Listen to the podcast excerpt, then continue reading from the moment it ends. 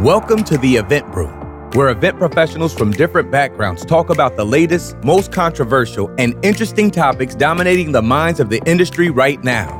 This is a candid conversation, the likes of which can only otherwise be found late at night in host hotel lobby bars during industry conferences. So relax and drop in on what event pros really say when no one else is around. This show is brought to you by Endless Events, the event AV company that tells you how it really is. Now, let's brew something up.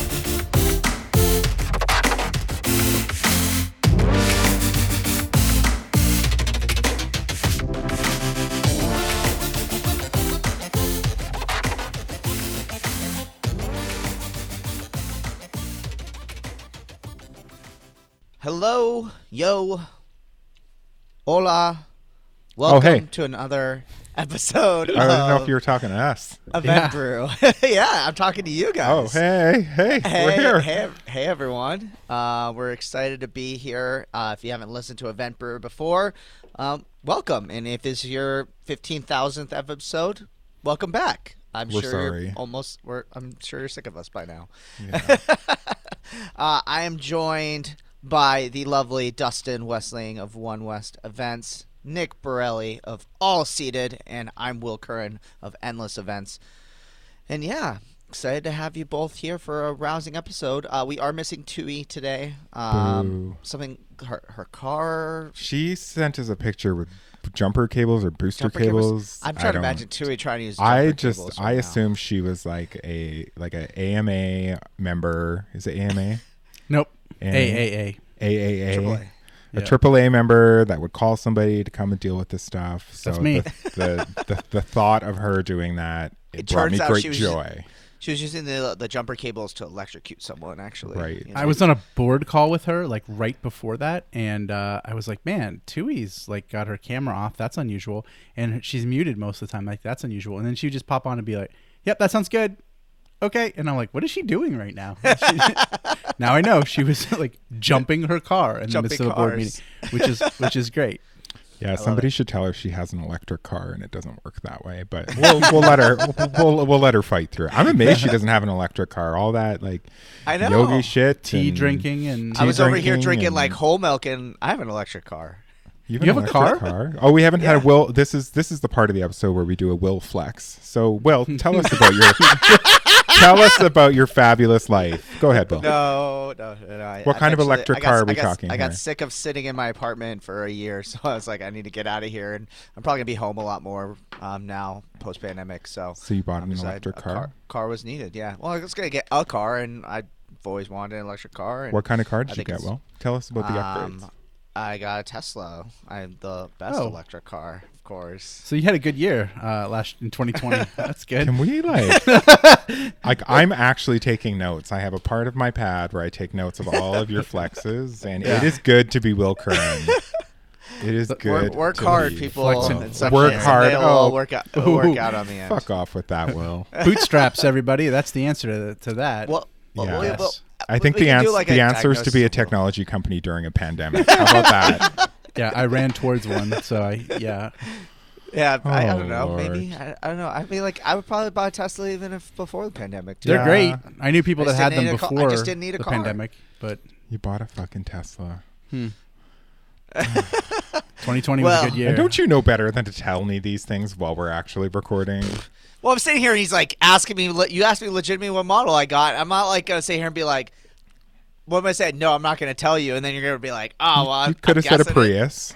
Sure, you could have just lied. Prius aren't electric cars. It's a hybrid. Oh. It's only half good for the environment. What does hybrid even mean? Oh, that's every other podcast.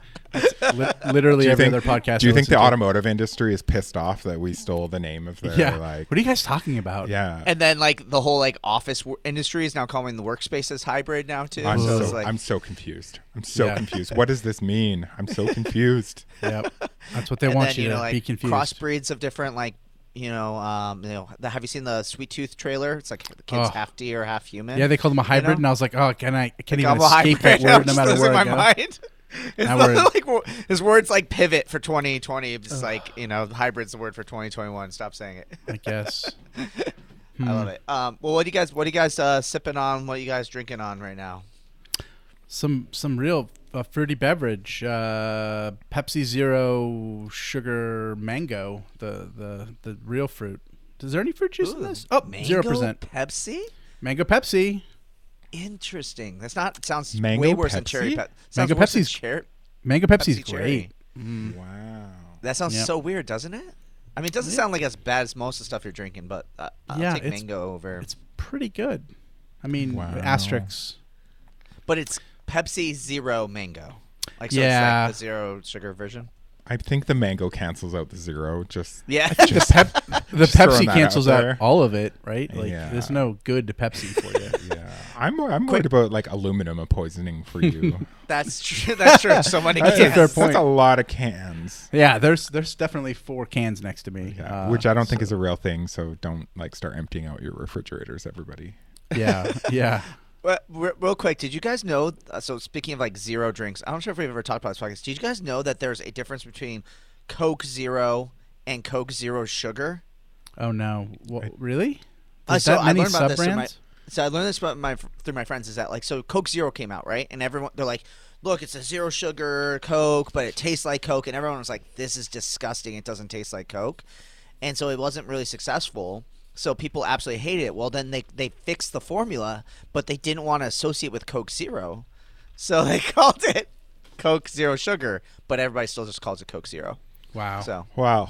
Well, we got our sponsor, everybody. And it's not Pepsi. It's not Tesla. I thought it was interesting. As someone who doesn't drink soda, I didn't know this was happening. And by the way, thank you, Dustin, who halfway through my monologue held up a sign that said, who cares? Just trying to keep you on topic here. Yeah. What about you, Dustin? What are you drinking? You know what? Oh, no one cares. I think they will care. It's a great story. We're not recording on our normal day because Will canceled because he was receiving his Tesla. No, that wasn't one who canceled. Which I get it. This is like privilege problems. I'm drinking a Beacon Brew, and it is a cool New England pale ale. It's a great can, and it's done by Cabin Brewing Company here in Calgary. And this can was actually for my client a couple weeks ago as a part of a activation for their employees. And so the can is like uniquely branded to my client. That is my client right there. I won't share it with the rest of the world. Cool. So this was all in their employee brand kits, and they got this like really wicked looking can. Man, I love that design. Are you gonna save the can? Didn't even know that story. I just thought I was like, they should. Someone should run with that design all the time. That's great. It's a great can, and it's a great brewery, Cabin Brewery, for all of my Alberta friends. I was sitting here like, oh, an American beer, because like I said, New England Pale Ale, and I was like, oh, it's an American beer. And they're like, nope, it's Canadian. It's Canadian. That's cool. Like, I'm just curious, like, what's like that? Do you have any idea how much it costs in order to like do that kind of partnership with them? Cheap. I mean, our breweries here they're so into this type of work, and relabeling a can is nothing. They didn't create the brew for them, right? So this is a brew that they have. So labeling the cans it costs next to nothing, and with volume it can be free. So how much volume are we talking about? This was, I believe, it was about 1,000 cans. So it was so that's not that much. So I mean, it wasn't. Yeah, it wasn't that much. 900 for Dustin, and then 100 for the actual attendees. Yeah, listen. When the client says, "Let's brand some cans," I say yes, because there's always leftovers. There you go. You might not get a Tesla, but you get some leftover beer. This is literally the most exciting thing that's happened to me in a year for sure. For sure. Yes. And I have it in 2 different colors. So as the show goes on, I will break out another color. Great. That's cool. That's how we'll know what's going on. I may like it. No one can see us because obviously it's an audio podcast, but the can looks really cool. Yeah, it does look really cool. Nice. Well, I'll quickly breeze on by the fact that I'm drinking my normal chai latte with oat milk. Yeah, it's boring. Let's go. All right. So what we're talking about today. So I thought today was an interesting topic that these guys actually came up with. So I'm excited to definitely dive a little bit deeper into it, but that we, you know, for everybody's been talking about how, like, what does a future event professional look like? What does a future team of event professionals look like? And I think one of the most common things that you see is that everyone says, hey, yeah, you need to know about technology and you need to be technology centric. Well, these guys were kind of starting to talk about, but then kind of pivoted and said, well, no, I think we need to talk about like the holistic event professional. What does that look like moving forward? And now that you don't need to know streaming technologies. No, you don't need to be app centric, but more so like the holistic event professional. So I thought this was a really cool topic. So I'll toss. You might need to know that stuff, but I don't think that's where you start. And I also don't think that like that's the end all be all. I don't think that's going to define you in the future.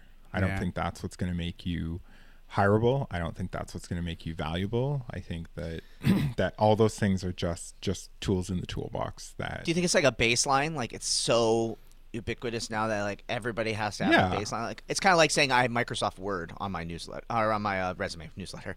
Is it so? No, duh, right? Yeah, kind of. Don't put that on your resume ever. I still see that, by the way. Yeah, it's not important. There's probably some new core competencies, but I don't think that's all that exciting.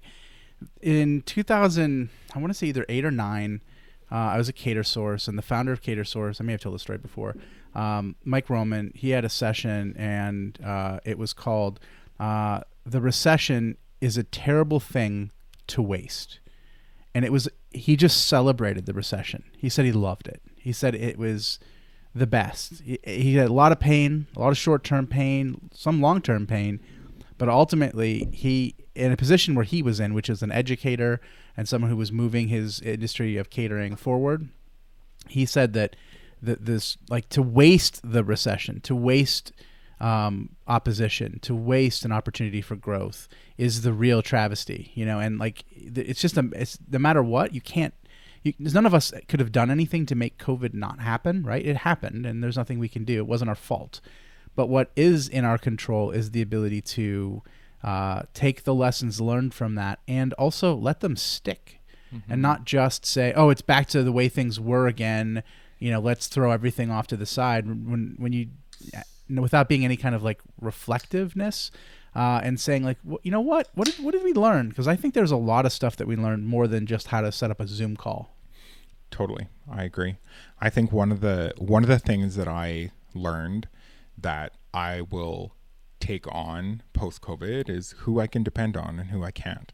And I learned who's really in my corner and who's ready to fight alongside me. And that goes for employees, that goes for suppliers, that goes for community leaders, that goes for, you know, for a lot of people. And I think that everybody had to get through this in their own way, but it was really clear who was there to support you and who was there to fight alongside you. And those lessons are going to be important to me.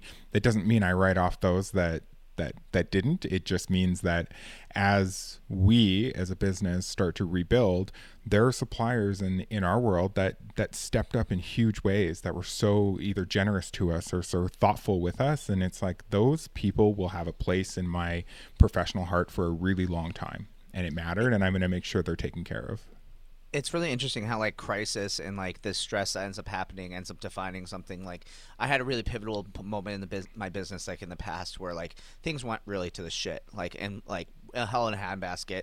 And I decided like kind of like to leave an association I was a part of. I won't say any names or anything like that. And no, it wasn't an events industry association. And I remember being like, I considered a lot of those people in there to be friends, like people that like I would totally like grab a beer with anytime. If they need anything, I'd jump on them. And it was so interesting to watch all of a sudden how many of them I haven't even talked to since that I left. And it was just like I was like a ghost. And then also seeing kind of like the less friendly relationship also when you were an outsider from them as well. And I think sometimes it takes that you have that like massive change for there to be this realization of what that looks like. But oh my gosh, so healthy, because then I really learned who to count on way more than that.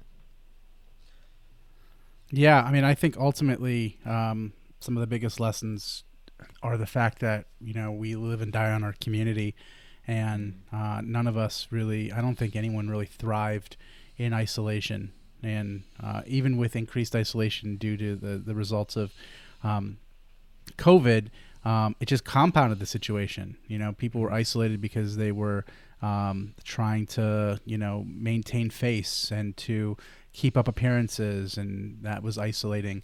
People were normally used to gatherings that happened at periodic times, and that didn't happen, so they were isolated.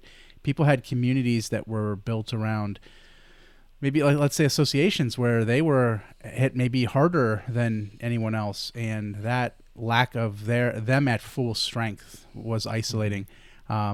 the people that kind of rose to the occasion, that reached across the aisle, that were there for even to listen to you, even some of those things that you eventually found kind of annoying. I look back now kind of like as a super positive thing of like all those happy hours that were like every Friday from every group, right? You know, at a certain point I was like, okay, this is there's a lot of these because there's so much idle hands. But at the time, I think now more than ever, I think that those kinds of like no business expectation community get-togethers were super important, I think, for a lot of people's mental health. Some of them more than others, but I think that like that's another thing that like we need to get together and you know, talk without any kind of like buying and selling on the agenda. Yeah, I agree. I as things have been picking up, and I'm here in the beautiful northern neighbor, and it's picking up quite a bit slower, and we're a ways behind the States, but we're working on large scale events again. They're still in the distance, but we're starting to work on them. We're starting to bring teams together, and you know, every time I just got off a Teams call, which I can't even with the Teams, don't even get me started. And there was like 9 faces on there that I haven't worked with for a year and a half, and just the amount of gratitude and just seeing how happy they are to see a group of people all jamming on an event again. It has been quite incredible to reconnect with people and to realize how much we are in each other's lives, even if it's only for, you know, a couple months leading up to an event every year. Yeah, it's been really, really nice to reconnect, and also I think it's taught me that all of those people and all those connections were actually really, really important, and I think I might have taken them for granted before, when it was just like it's just business as usual and you're just pounding through it, and it's been a really nice feeling to be able to slowly start to integrate that back in and feel like a community more now than I think I felt before. I think one trait that's important to when it comes to thinking about like the holistic event professional moving forward is the kind of the obvious one. So that's why I'll just take this one real quick is resilience, right? And how much that we realize how much time needs to change and things are crazy. And like, you know, I think that as entrepreneurs, the three of us have gone through this in some ways, where we've gone through depths and valleys of our business as we've grown them. But I think that a lot of people who have had really consistent experiences, never had to worry about their paycheck. They're like, hey, yeah, I just got my job. Yeah, I got my job. I'm good to go. I think we all had to learn a little bit of resilience. Like, right, there were so many people I know for a fact that were like, oh, I'm going to get furloughed. I'll just hang on. Only a couple more months. We'll get there, you know. And then now they're going, oh, God, what am I going to do? And I know those people. You know, yeah. I had a lot of friends that like were every couple weeks their organization was shedding people. And they were telling me, they're like, well, this is really terrible for them and I feel really bad, but I know that I'm a real value to my team. Oh. And then I was like, oh no. And then they, and you know what? I think that I did see a lot of like organizations that were rather large, do some of the worst jobs at, managing this, simply because I think they were too big to pivot. They thought they were too big to fail. They didn't have the mentality of, well, hey, let's swing for the fences. Let's go nuts. Let's try something completely different. They just know how to manage things in increments. And you know, and I also saw some other businesses merge and join other businesses and thrive from just, you know, trying stuff out. Mm-hmm. I really think that like, one of the words I would say that I'd put into this mix is creative. Creative from a standpoint of like actually determining how to survive, like adaption based around a real need to it, not just for, hey, this would give us a business advantage. This would, like, when people were like pushed up against the wall in order to have their business exist or not exist, like they, and the main way that they did business wasn't available.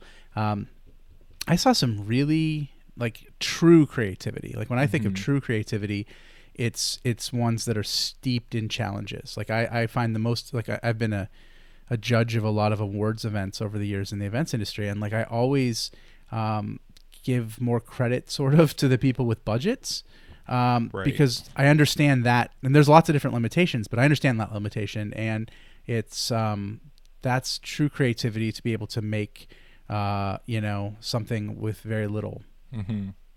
Yeah, it's a good point. I think as an entrepreneur, I've had a lot of people over the last 14 months be like, oh man, that sucks, like it must be really hard. And I have had the same response since the beginning, and I say I would rather be in the position I am than an employee right now, that my fate is in someone else's hands. I get to make the decision about what I'm going to do with my business and how I'm going to change it and survive. And I've got a lot of levers I can pull, where an employee is sitting there waiting for D-Day. Mm-hmm. And that to me is my worst fucking nightmare. And that has to be the absolute worst feeling. So I felt really grateful that even though my business has been stripped down and devastated in so many ways, I still feel like I have an element of control there that a lot of people didn't get to have. So I just want to Can I jump on that a little bit? I think it, like, it's such a good point too, that like that's also, I think, a skill that everyone kind of needs to have. And I know the word's totally overused, that pivot word, but I think the idea of the ability for you to make changes quickly and to evolve is a skill that like we really needed to get from this, because mm-hmm. like, you know, as much as, you know, we talk about, yeah, like technology isn't something that everyone needs to know, like it was also really great that like how many people like switched and made complete changes to who they were as people and their skill sets and things like that, and the ability to adapt really, really fast. And not like, I think the idea of always adapting is always like kind of overused, but adapting quickly, I think, mm-hmm. can make you really, really successful. And like, I love it, Dustin, when you said like, yeah, that's one reason why you started businesses, like to have that control to make the changes you need to make.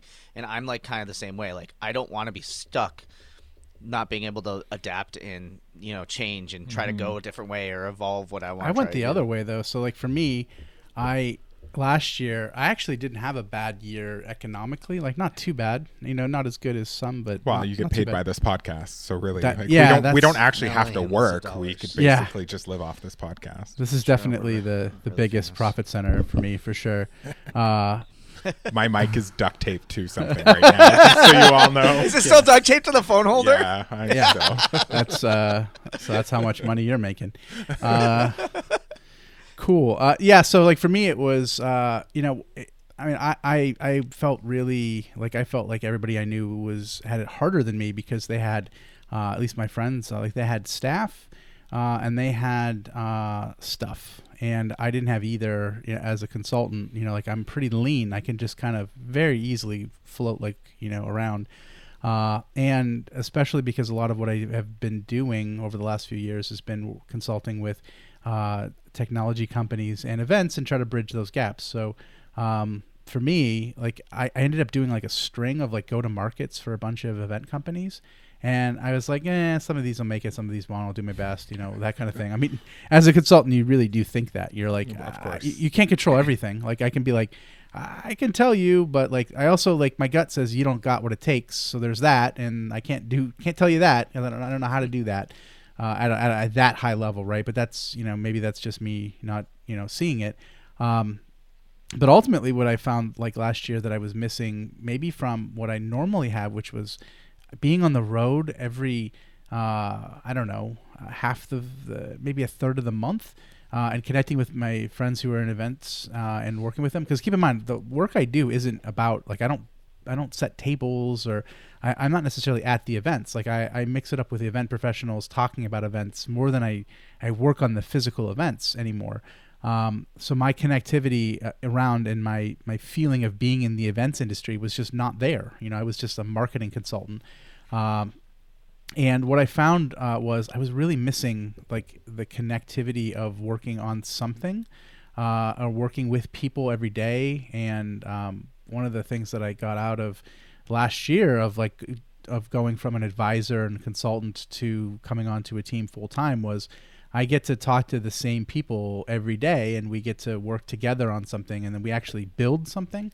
And I don't know, I just found out last year that like I missed that. Like I didn't really It was that bit more of isolation got me to the point where I'm like, I'm not really building anything. I'm just kind of like putting my finger in holes, and it just felt like I was losing it, you know. And I'm really happy now in a position where I'm working a lot more, and it's, you know, there's a bit of stress with it, but it's like good stress, you know. It's not stress of, I mean, it's constantly surrounded by people who are just as enthusiastic as me and just as passionate, you know, and we're taking on a lot because, you know, we want to, and that kind of feeling is great. Because before I just did my bit and I just, you know, handed it in and I went on to the next thing with no connectivity to anything. Can you think of another industry that has had so many of its people thrown into technology the way the event industry has been? Can you think of any other industry that has had to step up their game and what they've learned as much as we have had? Yeah. And I can't think of anybody else that where it's like every single level of our industry has had to learn more and had to come to the table with new tools. And you have to believe that is going to be an incredible strength of our industry as we move forward, because we now understand how to use technology very differently. And whether you can physically do it, or you just understand it, or you know how to hire the right people. I don't even know that when you look at marketing and PR, our biggest competitors, if they spent as much time in the technology and in the learning as we did. And I don't know what sparked me in that, but I actually think that we get to come out of this so much stronger, and probably positioning event profs in general as a more valuable asset. I mean, I do agree that at the end of this, I think that we're going to be taken seriously much more, because we're going to have more tools. We're going to have more cross-training. We're going to be able to see problems with different solutions, as opposed to the solution that we've used every single day. You know, it's like, I love that solution though. Yeah. Oh, you've got to. Oh, you need. I knew some decor people that were like that would shift every conversation like into the like Hedges. The 5 or 6 pieces that they owned. Totally. You know, Hedges. And you were like, totally. I see what you're saying. So it's this. It's a Gatsby theme, huh? Well, right. What about mason jars? And you're like, okay. And then you just sit back and you're like, green hedges. I want to see. Yeah, exactly. I want to see you make this jump, right? But they stretched it so hard so they could sell the same 5 things. These are the most two trite things I could think of that didn't match. But I mean, I've been on the other side of another industry that did it, but it wasn't, I don't know. It was very different. Like when I was in high school, I was building websites, and it was like I was this hired gun to do just that part. And the people that were in the marketing companies that I you know, had to come in contact with, they knew how to write copy. You know, snappy copy, like their like skill set as marketers was like coming up with cute alliterations and titles that made you, it stick in your head, and jingles, like so much jingles, and kern and bleeding and things like that. And that's what a marketer was. That's what the apex marketer was really good at.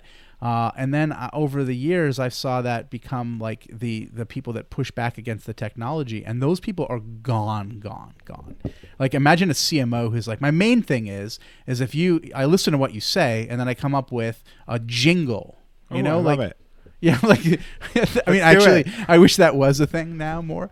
Come try Expo. It's the no, it rhymes with too many things that are. So I did see that, and I could tell you that like marketers are looked at very differently now. They're looked at much more competently. They're not like the ad men of like cigarette smoking, like blue-haired creative weirdos that like say like you need to say. Got milk. Sex sells, guys. Yeah. Sex sells.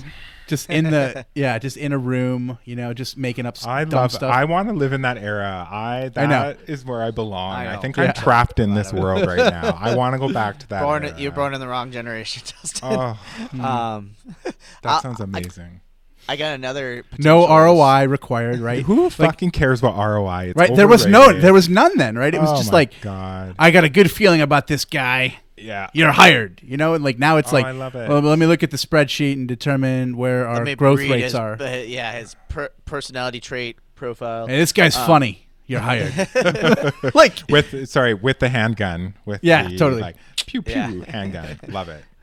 I got another skill that event professionals might need now post pandemic. to a holistic. Because I think like therapist got one. That's an asset rather than a skill potentially. But got one last year.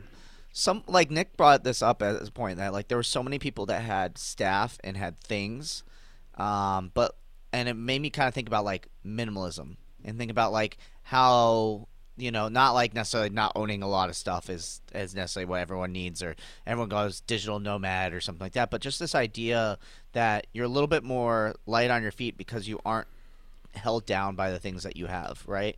I hope to God that anyone listening to this podcast isn't actually had to become a minimalist because they had to like sell their TV and all those things like that. Of course, there's some that have. But I think the skills that you get from that piece potentially can be what also allows people to be a little bit more open. What really matters, and almost like I'm almost thinking you can parallel this to like minimalism event design too. It's just the idea of like focusing on the things that really matter rather than spending all your money on, you know, flashy lights. And this is coming from a guy who sells flashy lights. That happened in the recession too, though. You don't need lights. That happened in the recession though. Like the designs that came out in events that took place immediately following that. And in the midst of that, there was a lot of minimalism in design, because what happened was, especially at like holiday parties that I saw, like very specifically, were people saying, I mean, you have a different, you know, experience in the holiday party than I do, Dustin. You guys do it big, but like we had people that were saying like, well, we don't want to make the appearance of this so grand because, Janet and Tim aren't here anymore, and we don't want someone to say, boy, if we didn't have caviar, we could have had Janet and Tim here with us. Mm-hmm. So like that stuff was like very, and then I remember the pharmaceutical industry when there was laws put on that, like they're the same kind of like, we better downplay the extravagance, where before that it was just about the extravagance. So they were trying to like, I'm in an oil and gas town, right? So when things are good, they spend like you wouldn't believe. It's beautiful. Oh my God. Like the crew gets fucking caviar. It's amazing. And when things are bad, optics are really, really important. And that what you just said is what it's all about, right? Where when there's layoffs and they watch their colleagues leave and they don't want somebody eating a canapé feeling guilty that canapé represented an extra 2 hours of somebody's career. I mean, when you multiply the canopies by, 1,000 people, it adds up, right? When you multiply it by 2.3 per person. Now the new marketer just came in. Let's get the old marketer in here. Buy 7 canopies and 3 scotches. That's it. Now, tell him, 7 scotches, 3 canopies. That'll work. Yeah. Go get them, kid. Yeah. I think that like the ROI thing is going to be way more, explicit, unfortunately. Or not unfortunately, but, it's good for us. It's good for us. It is so good for us. The marketers are legitimate now. That's my point, is that as a field post, 2010, 2008, where there is so much more data backing up every decision. 100%. No one, a marketer walks in the room and says, look, this is what we're doing. No one's like, well, that person's a good guesser. Like that's it. That person's skill set is they read spreadsheets well, and that means put that on your resume for sure. Yeah, it's more of a science now than it's ever been, and events have never been considered a science. They've always been considered an art at best. Yeah. Well, how do you properly measure the feeling? How do you properly measure emotion? Right. So it's like it does make sense. And this I think is the first time we've been thrust into a world where we can really measure for the first time an entire audience's experience and do it in a way that spits out on a spreadsheet. And I think that's been really great for us. And now we get to go back to a world where that's a lot more challenging. That's a lot more challenging to figure out. We were talking about on our may not have been published yet episode about how you don't really get to measure connections when they're live, but you can track connections when they're virtual. Yeah, I mean, a lot of people had a lot of cost per barriers when it came to things like beacons and RFID. Meanwhile, we just had a year of apps where that stuff's kind of a given. Beacons and RFID. That's why it's going to be tough, yeah, like going back to everything. But I think I'm wondering too, like if the pandemic has also made us more analytical and data oriented rather than an emotional and I hope it has feeling based across the board. And that's a big part of like, not only in addition to us treating our events, but also like how people actually treat their businesses, right? Mm-hmm. Like It's no, like, I think so many people went a whole year without attending a conference where that was where they met new customers, mm-hmm. or that they built relationships with customers. They had to do everything digitally, and they're like, oh, wow, so maybe this digital marketing thing isn't so bad. And, like, yeah, I'm terrified as someone who's been digital marketing the events industry and crushing it for so long. Like, oh, God, now, like, what's the next big thing that I have to worry about? I think that that's where the marketers of old were pushing back against the new marketing, and that is they thought it was an opposition as opposed to a potential in concert, and right. that's where we all need to get on board with the fact that we're not trying to show the worth of face-to-face against virtual. We're trying to show the best way to create experiences that with all the tools that we have that are multi-platform if need be. Like we just have new tools now. They're not, there isn't any competition. If there is, and I got like quoted in an article where I was saying like, I hope good virtual events crush bad face-to-face events. Love it. And I hope that really good face-to-face events make the terrible virtual events that are happening go away as well. I want there to be the right fit for things because there's more opportunities to have fits as opposed to one size fits all, which was never going to really sustainably work. And now we have the opportunity to create larger communities with more, as we've talked about, more potential accessibility. And the net result should be good for everyone. Everyone. Yeah, I agree. Everyone. I got a 180 for us. And I was thinking of all the things that are important now moving forward. But I'm thinking about like the future event professional and how the pandemic has changed also everybody in terms of work-life balance as well. And yes. Like, you know, like pre-pandemic, people were like, oh, yeah, like I'm just going to work myself to the ground for 3 months to plan this event. And then I'm going to take a 2-week vacation and be done and I'm good to go. But they didn't realize like now you do that with a virtual event. You come back. You've been home this entire time. You don't really have a place to escape to in that. You know, now everyone's going to call you on your cell because you don't have an office phone that you can ignore, right? Like kind of all this remote stuff that we've been talking about for years and years and years is starting to really catch up with people. And I think that like coming out of this now, people understanding that you have to create those barriers and the boundaries and the systems in place to give yourself the freedom that you want, whether you're at home or not. Like I think that's also. It's the same issue that's existed, I think, for a long time. Right, we're one of the only industries, and this is not the entire industry, but there's certain segments of the industry. The wedding industry is, I think, the worst culprit of having to be on 24/7. You do consultations whenever the client says that you do, so you spend your nights doing that, and I think that to your point, I think that there are some things that I hope that event professionals experience through this that actually added to their life.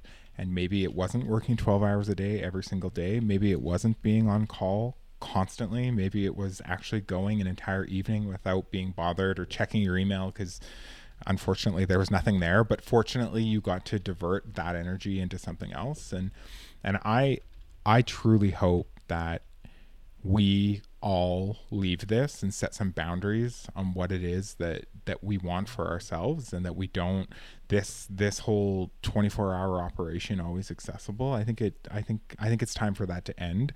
And I think that when you look at other industries, no fucking industry works that way. Nobody works the way that we do. Nobody gives people as much access as we give them. And you know, one of the things that I'm taking away from this in a big way is like I'm not gonna do it the way I did it before. I'm going to go back with better balance. I'm still going to work hard because this industry, you got to work hard. That's never going to change, but I'm not going to give my life to this. I'm going to block out times in our calendar where we just don't work, and it doesn't matter what comes our way. It's a time for us to reconnect, for us to take vacations. Last summer was the first summer that I had the easiest summer, if it wasn't for like the stresses of being a business owner through COVID and not knowing what the future looks like. When I take that aside, I go, I had a great summer. I got to go camping. I got to go and do things that were not industry conferences and were not this sort of on, and I got to enjoy it. And I suspect, and through conversations with so many of my colleagues, a lot of my colleagues have had the same experience where they've got to enjoy life a little bit, even under restrictions and lockdowns and all the rest of it. And I hope we continue to do that. And I hope we come back and create some boundaries that allow us to have a better life outside of this craziness that we put ourselves into. One other thing I thought about is the fact that it's actually, we went through something that's bigger than the events industry, in that, you know, globally, our community or our entire world went through this period of isolation, and it actually puts us in the events industry in this probably even more important role of the people who bring people together. And now that the world has experienced what it feels like to be like maximum isolated, I think that we might be able to renew our sense of purpose against, you know, the worst of it, right? So like we are the gathering people, we are the people who celebrate. If we really focus on that and lean into that, we might be able to, you know, that brain drain that we think that may have existed, we might be able to like fight that. And we also might be able to get that position of legitimacy and get that work-life balance that we all want, because we recognize first in ourselves that we're important, and that the world needs us, and without us being able to do what we do, there's a big hole. For the first time in my my entire career has been in this industry, and for 30 plus years now, no wait, hang on, how long have I been working for? 100. I'd say you beat me. 30 years. How old is Canada? Hang on, wait a minute. No, just kidding. Pre-conversation. For the first time that I worked in this industry, I tell people what I do, and they don't say that sounds like fun. They say, "Oh man, that must suck. Like that's got to be really hard for you." And I think that's interesting. Oh, you're right. And I think that's interesting because that's the first time every single person responds the same way. It's like, "Oh my God, that sounds like so much fun." And now people are like, "Man, that must really suck. Like that, your industry must be really hurting." And I think I think there's something in that, and I think there's something in that that is like, for the first time ever, I think that the layman attendee, future attendee, past attendee, somebody that goes to events is now looking at our industry being like, "Oh shit, man, like you guys got shut down hard." And that I think is going to come out to be a positive thing. And I think that those that maybe didn't recognize that this is a real industry with real people working their asses off to do amazing things are now seeing it as like, "Oh shit, like you got shut down hard. You guys got it dirty." And that, I think there's something cool about that. I never thought about that. Yeah, like I'm trying to think about every time that I've told someone, they say like, "What do you do for a living?" "Oh, I'm in the events industry," and I'm always ready for like a really quick like, "But you know, like we're really still busy." Yeah. But we're like a big business. We're like a real business. I just bought a Tesla. Like a real company. Yeah, I got a Peloton. I got a Tesla. My school was paid for. Don't worry about me. I'm in the other events industry. Did I say my school got paid for? No. Yeah, go back in the episodes. I've been taking notes. I'm not kidding. Still in debt from school. So Tesla before your student loans are paid off? Susie Orman would not be happy with this. Oh, dude, YOLO. YOLO. This is not a financial advice podcast. I think that's such an important thing, though. Like you said, it's like I'm trying to think about it, too, that like, you know, almost in the same way that like after traumatic events that we started, like I'm thinking about like, you know, like we had the Iraqi war, and we were essentially like kind of a little bit of piece of seeing this all happen. I remember after kind of that started unfolding, I started saying to people that serve in the army, I started saying like, "Thank you for your service," you know, and why would I start saying that then? Versus when I had a granddad who was in the army, that I literally could have had that same feeling before then. And I think it was like kind of the moment that started happening that we started realizing. And I'm wondering, not at all like the events industry goes into war in any sort of fashion, but I'm wondering if that's that same kind of feeling that people are going to embed what happened to our industry in their brains and start to realize, like you said, like that, oh, that sucks.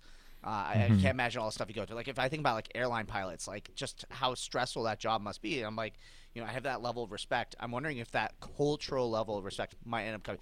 Not at all in the same level. I'm not saying that at any same level. We're with people in the military. We are well below the military on that stressful list, by the way. I get your point, and I think that – I do think you're right. I think that those that really appreciate events have like they've missed them. And I think that there is an appreciation there. And I think that, you know, we talked about this last year about the empty table events and about the, you know, the sort of like bringing awareness to our industry. And I think we were probably critical about it, whether we were on air or off air. And I don't know that those necessarily moved the needle, but I think the needle moved on its own. And I think people did miss live experience.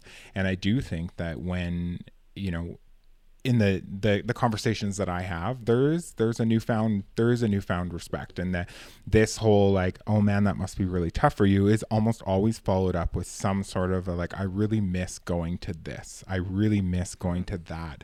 Like, I can't wait till I can do this again. And that's the first time ever in my career that it hasn't been, oh my God, that must be so much fun. And I am like, that needle got moved a little tiny bit, and that's got to be a good thing. Yeah, I mean, I think that maybe that's a campaign that we can, you know, look at as we have looked at Meetings Mean Business and Global Meetings Industry Day. I think that there needs to be a reminder out there that of the absence of it, and then showing the arc, right? You know, so totally. You took us for granted.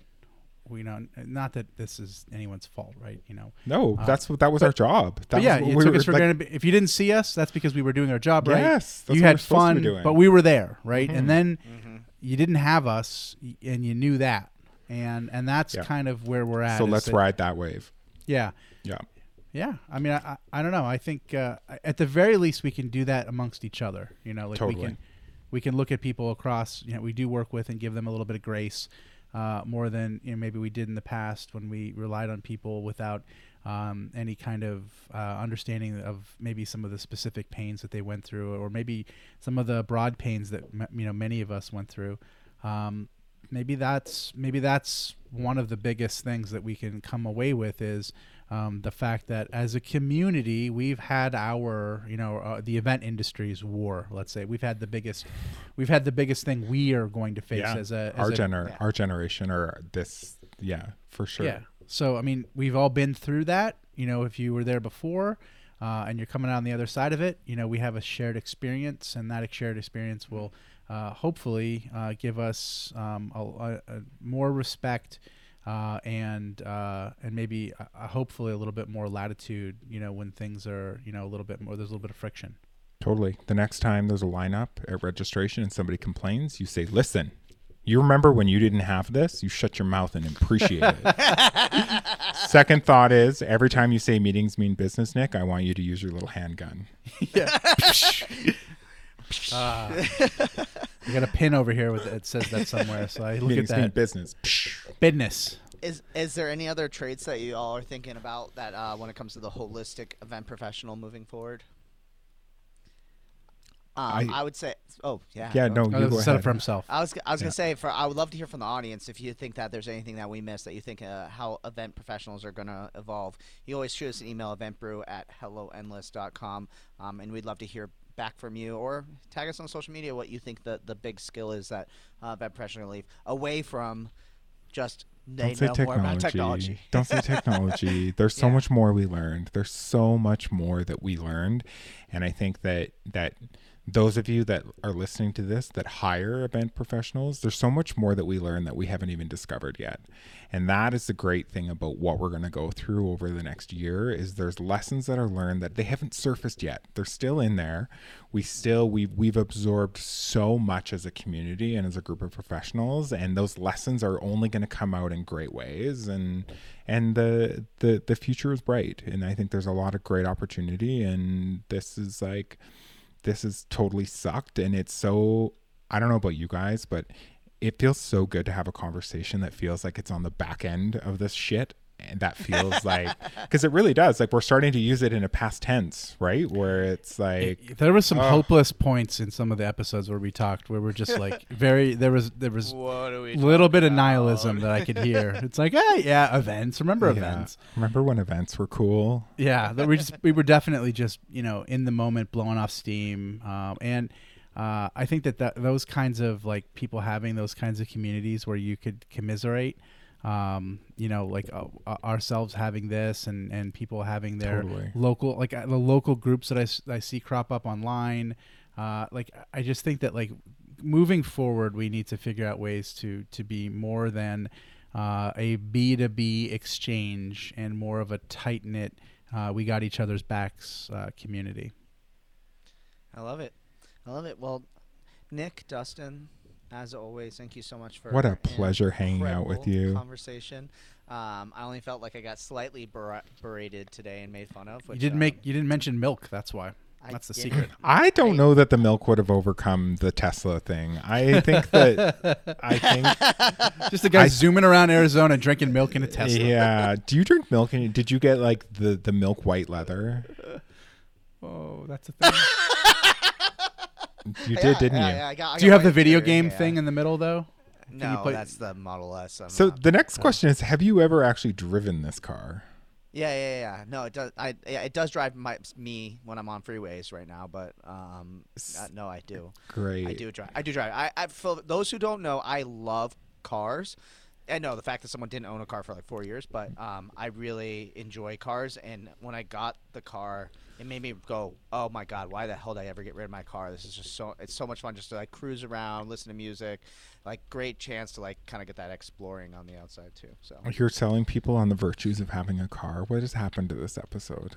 It's gone down. I prefer the stories when you were longboarding out of your parkade and you fell on your face. Yeah, right. when this podcast started, you were a man of the people. Started at the bottom. You were, pre-pandemic, you were very approachable. I know. And now looks it's like we're going to have to get Will off of this podcast. I know. Yeah. Well, we knew you weren't. We're going to take this one before the wheels fall off of it. I think the wheels on this Tesla have left the building. They have left the building. The wheels on the bus go round and round. All right. Well, thank you all for tuning on in. We will just end this while we're off topic. So thank you everybody for tuning in. Hard end today. No goodbyes. And we'll see you all next time on the Event Brew. Event Brew. Event Bye. Come to Event Brew. Da, da, da, da, da, da, da, da, da. We need those jingles. I know. I'm terrible at jingles. Thanks again for listening to Event Brew. Be sure to rate and review us on your favorite podcasting app. Also, be sure to head to eventbrew.com and leave us a comment about this week's episode. See you next time on Event Brew.